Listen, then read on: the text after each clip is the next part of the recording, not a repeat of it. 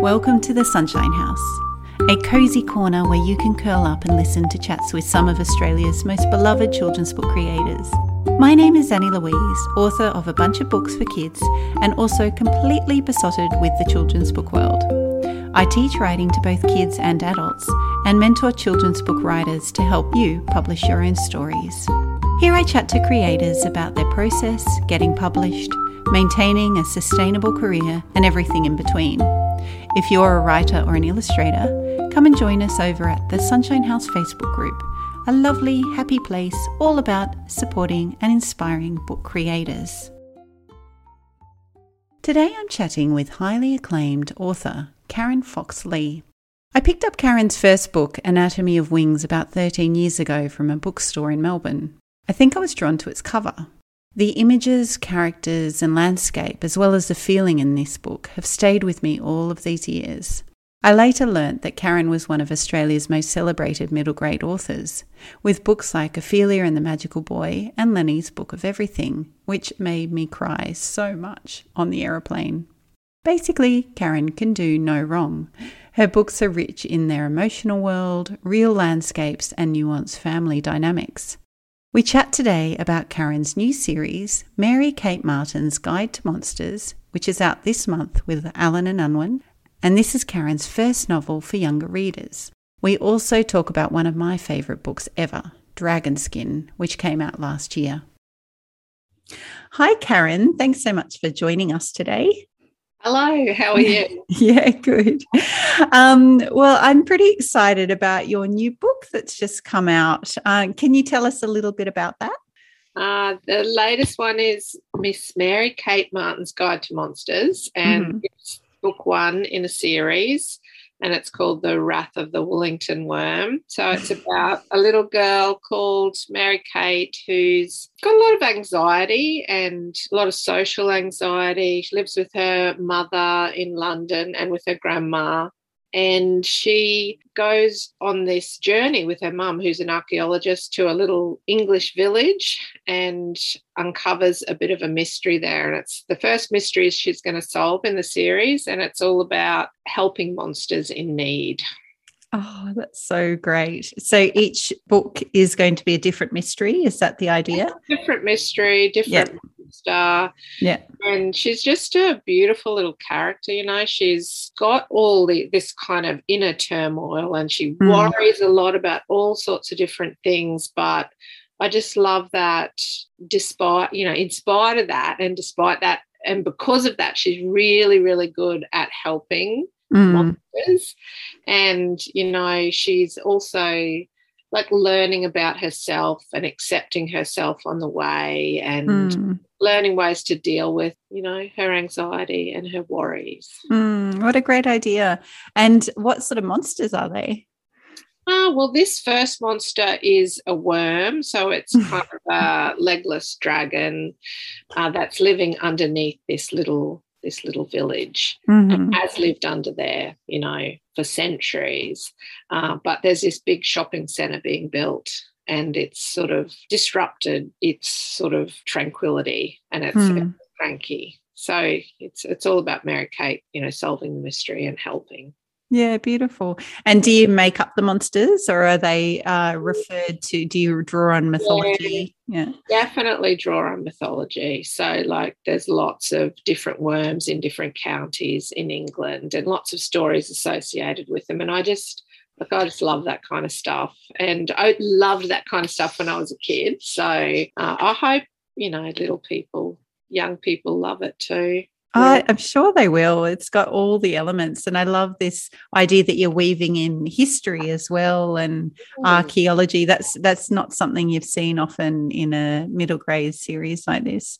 Yeah. No, I'm excited. I love mm. it. And it's really weird because I've never thought of writing a series. You know, that's a question you always get asked, is this a series? You know, and I've never ever thought of writing a series. And yet when I first found the character of Mary Kate, I just knew straight away. So it must be about sort of finding the right character to have a series. I don't know. It was just I'm really glad I found her as a character. The whole concept lends itself very well to a series. It, yeah, because it's got it's got like the each thing uh, you just change the monster and you change the yeah. mystery. Yeah, so it's it's perfect for that. Who who is the age group you're writing for?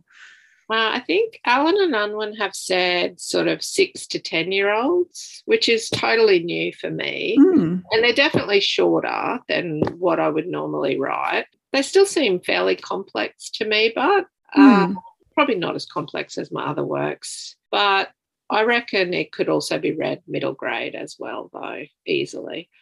Yeah, I think it's a great age because there is. I mean, I know when my kids were that age, they wanted something a bit more with a bit more depth, and they they wanted the complexity, and they weren't really getting it from a lot of the books that were pitched to their age. So I would often read to them middle grade, which was kind of, you know, I knew wasn't too scary or something yeah. like that. So I think it's a great, great age group and definitely a bit of a gap in the market. So that's awesome. Yeah, I'm excited. And yeah. I also like that I could make it a little bit spooky too. Like it is, I love a little bit of, of a fear factor. So there is like a real kind of, you know, coming up to face a monster aspect to it, which is pretty good. Yeah. And where did Mary Kate come from? Did she just pop into your imagination one day? Hmm. Yeah, I think so. I think I just, I think I was thinking about monsters in general, as you do, and just thinking about, you know, just that sort of stuff that I loved when I was younger, you know, all sorts of weird and wonderful stuff. Then just thinking, yeah, I just thought of a character. I knew straight away Miss Mary Kate Martin sounded perfect. And she kind of reminds me a bit of Ophelia from Ophelia and the Marvelous Boy, I think, if I was going to think she was similar to any other character I've had. But yeah, she's pretty fully formed, actually. One of mm. those marvelous things that happens sometimes. We mm. don't work too hard at a character. Yeah, that's awesome. And uh, the idea itself, did it take some grappling with? Did you do much research or kind of journaling or something before you had the idea? No, I just started to write. And I think the first drafts were pretty, I think I was just getting a story down. Like they were very, very basic and I handed them over in that sort of basic form. So there was actually quite a lot of work to do to make them, you know, more readable and, you know, fleshing them out and making everyone not so one dimensional, which yeah, was good. I can't imagine you ever writing one dimensional characters.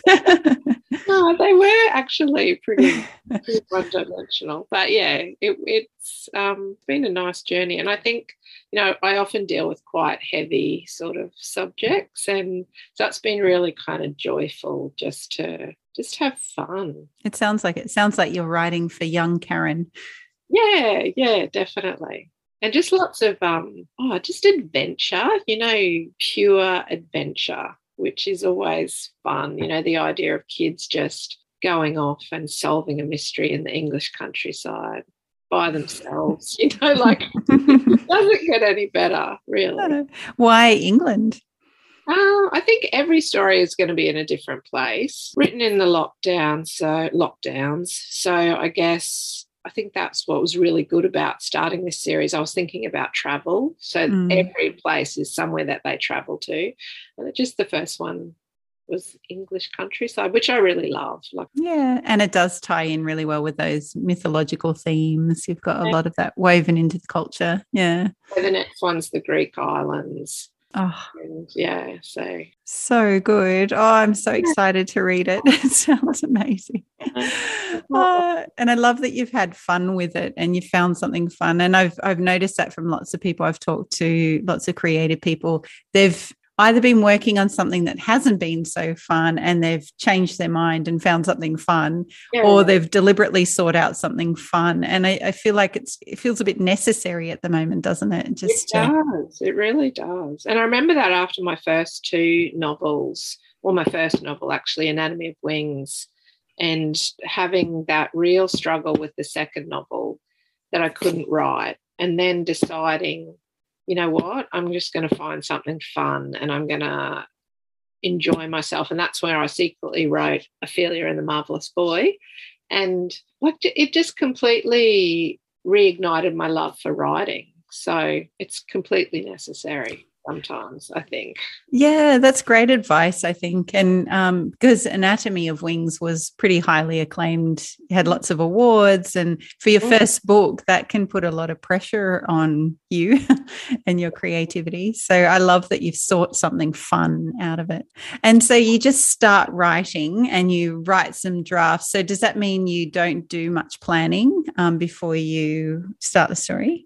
Not really. No. I mean, I have a notebook that I always keep and I'm constantly jotting down ideas, but I'm a terrible plotter, which is always like, it bothers me terribly. You'd think I'd get over it by now, but I do really worry about it a lot because it it just seems like a harder way to write when you're actually writing. But I just can't, I just don't seem to be able to plot. And when I do, you know, when I when I do sort of do big flow sheets and you know, I just it gets me nowhere. Except that maybe I just have an afternoon off from writing. Bit of paper and trying to make a map of what I'm doing. But yeah. I don't know. I can't do it. So it's a matter of draft after draft and things gradually sort of cementing into place. Mm. And they find their story arc. They find their their structure. Are you thinking consciously in those later drafts about, you know, the story arc and things like that, or is that just quite an unconscious process for you? Uh, no, I would definitely start to think of, you know, the different threads in the story when it when it's all sort of there in a big messy pile. I would start to think, well, what's going to happen to this character? You know, what what do they want and how are they you know what's going to happen to them?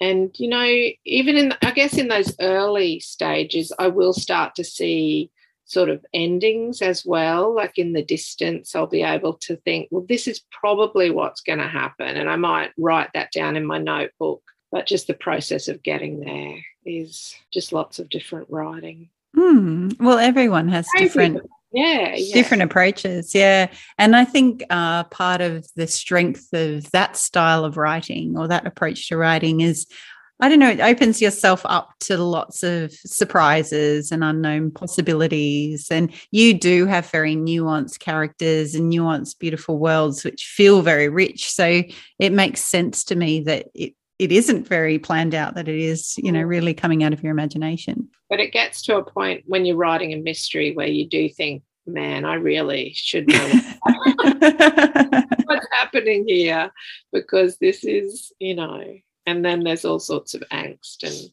lying on beds and refusing yeah. to get up. So. There's some very famous mystery authors like oh, Liane Moriarty, Liane Moriarty and uh, Lee Child. They neither of them know what's going to happen in the end either. no. yeah, they, they just let their characters find out. But that's also part of the compulsion to to write it, isn't it? That you yeah. want to find out what's going to happen. Exactly. True sort of adding things right at the last minute to make get it to all make sense. Yeah, fair enough. Um, and because you're writing for that younger age group, I know when I've written series, I have had to do a lot of planning just to make them consistent in oh. structure and tone and those sort of things. Um, to me, the structure was helpful. But like, what what have been challenges or maybe opportunities writing for this younger age group that you haven't had before um, when you've written for the older kids? I think it just still felt fairly difficult. writing it just seemed pretty difficult. Uh, I think because I'm writing a series, I guess trying to think ahead and I'm not being a plotter, that makes it quite hard. But I, I, guess I've found already in the first two that there's some really sort of things that will be repeated in each story and that's kind of helpful to have. Like i've got pages filled with stuff that will kind of occur in each story. I don't know about challenges other than it's just the writing process. Mm-hmm. yeah. it feels pretty similar. Yeah no that's well i guess joyful yeah. Yeah and i guess the age of the character probably determines a bit who you're writing for is like she's a bit younger isn't she? Yeah she's yeah. about 10 so yeah That's my normal age, I think, for mm. every that I ever write. oh well, it's found its found its feet anyway.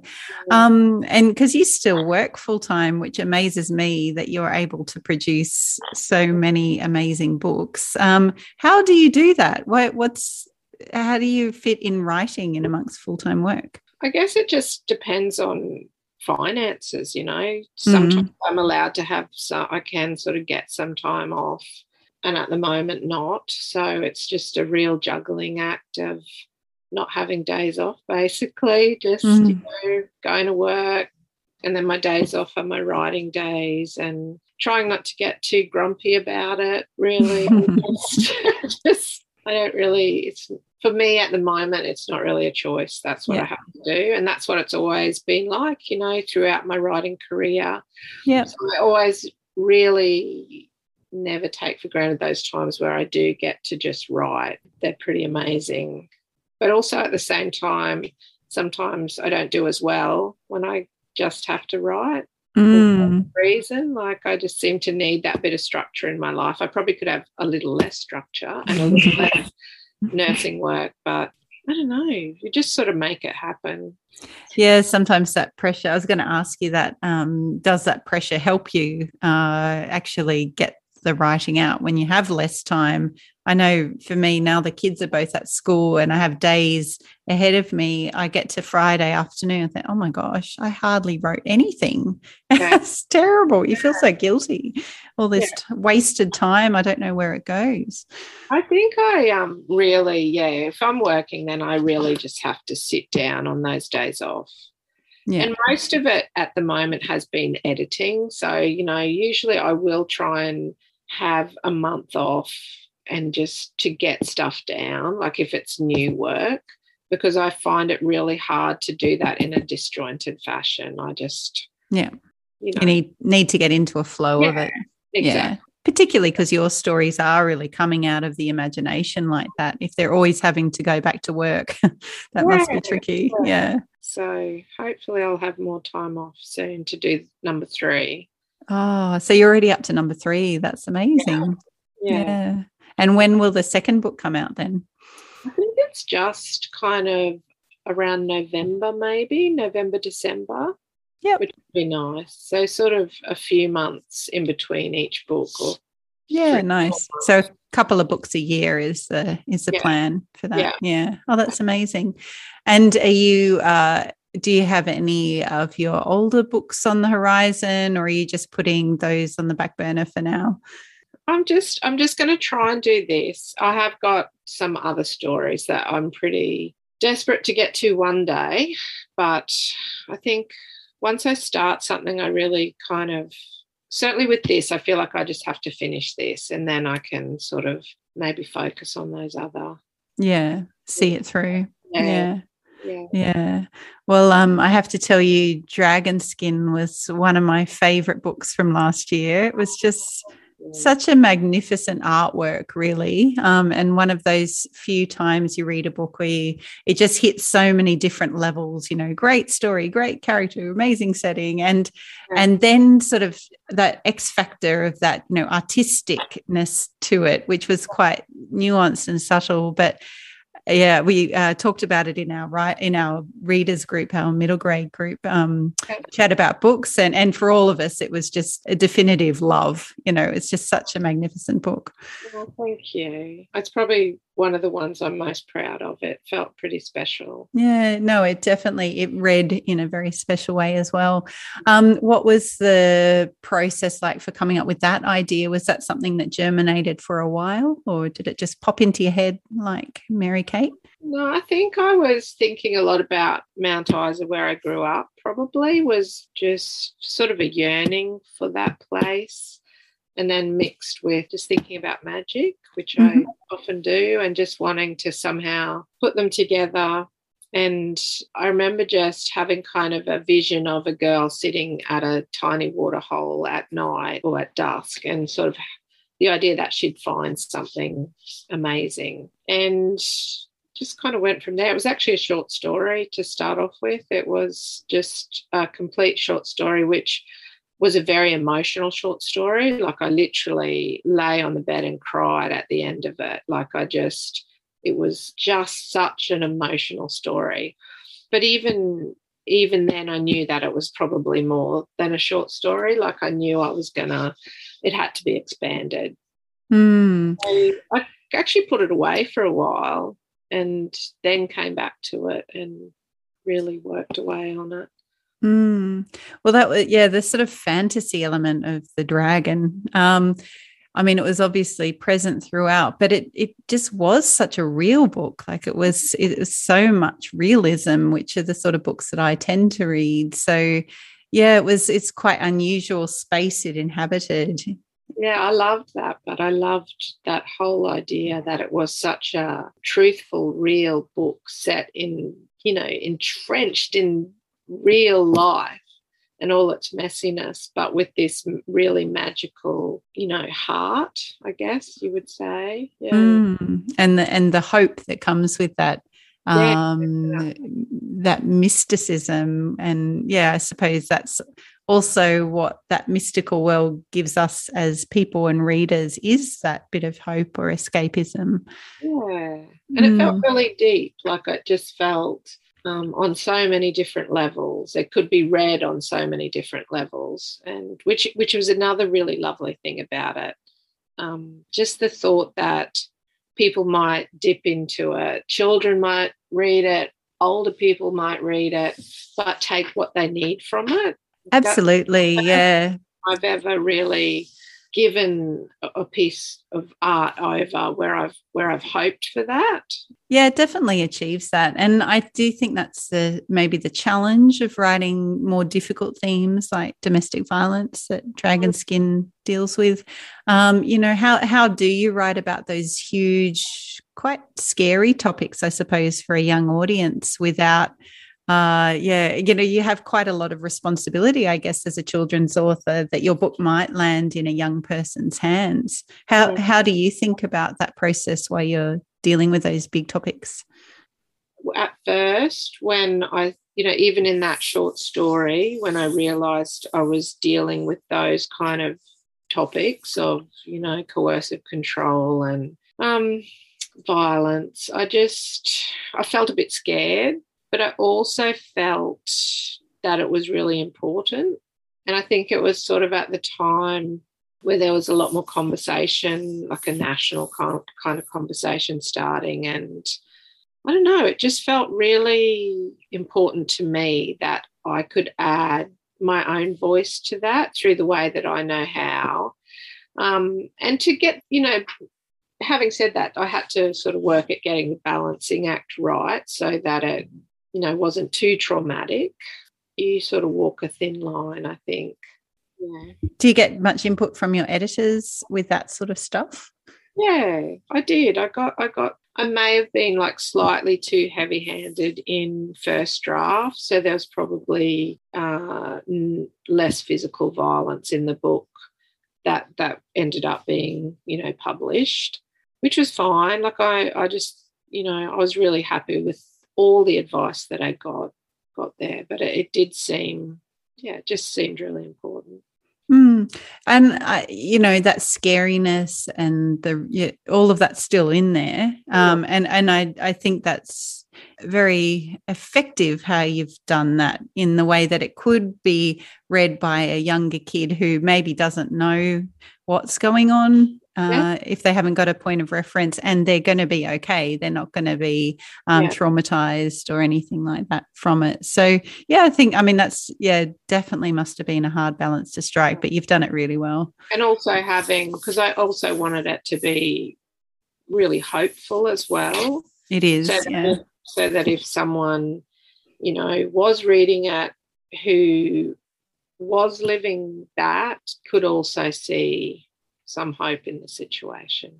Yeah, and I think that's the potency of that particular book is that you know it's you can tell that it's not just fiction in the sense that it, it, it could be a fiction that delivers something so much more than entertainment. Yeah. um, yeah, which is just such an amazing thing to contribute to the sort of sphere of, of books, which is just so yeah. beautiful.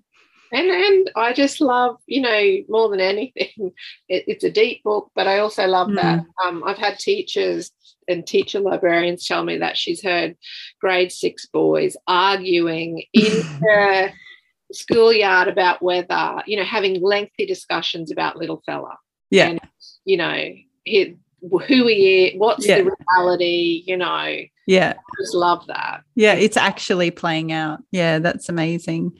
And that your readers are also, you know, all genders and all ages. Yeah. Because yeah. it connect it does all the adults who I've spoken to love it as readers. So that you're able to kind of write to all those different audiences and connect with them is just incredible. Yeah.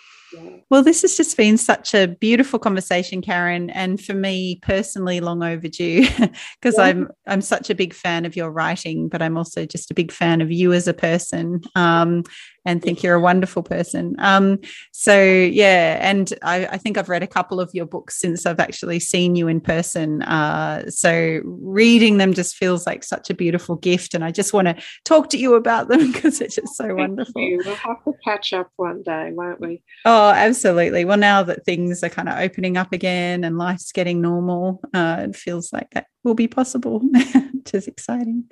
Yeah. Well, thank you so much for your time today, Karen. And we can't wait to read and look out for your wonderful book. Thanks, Zanni. Thank you for listening to the Sunshine House podcast. This episode is produced by Jen Pitch, and the theme music is by Gregor Hutchka and produced by Brett Canning. Join us over at our Facebook group by searching Sunshine House Writers and Creatives. I also run courses for book creators.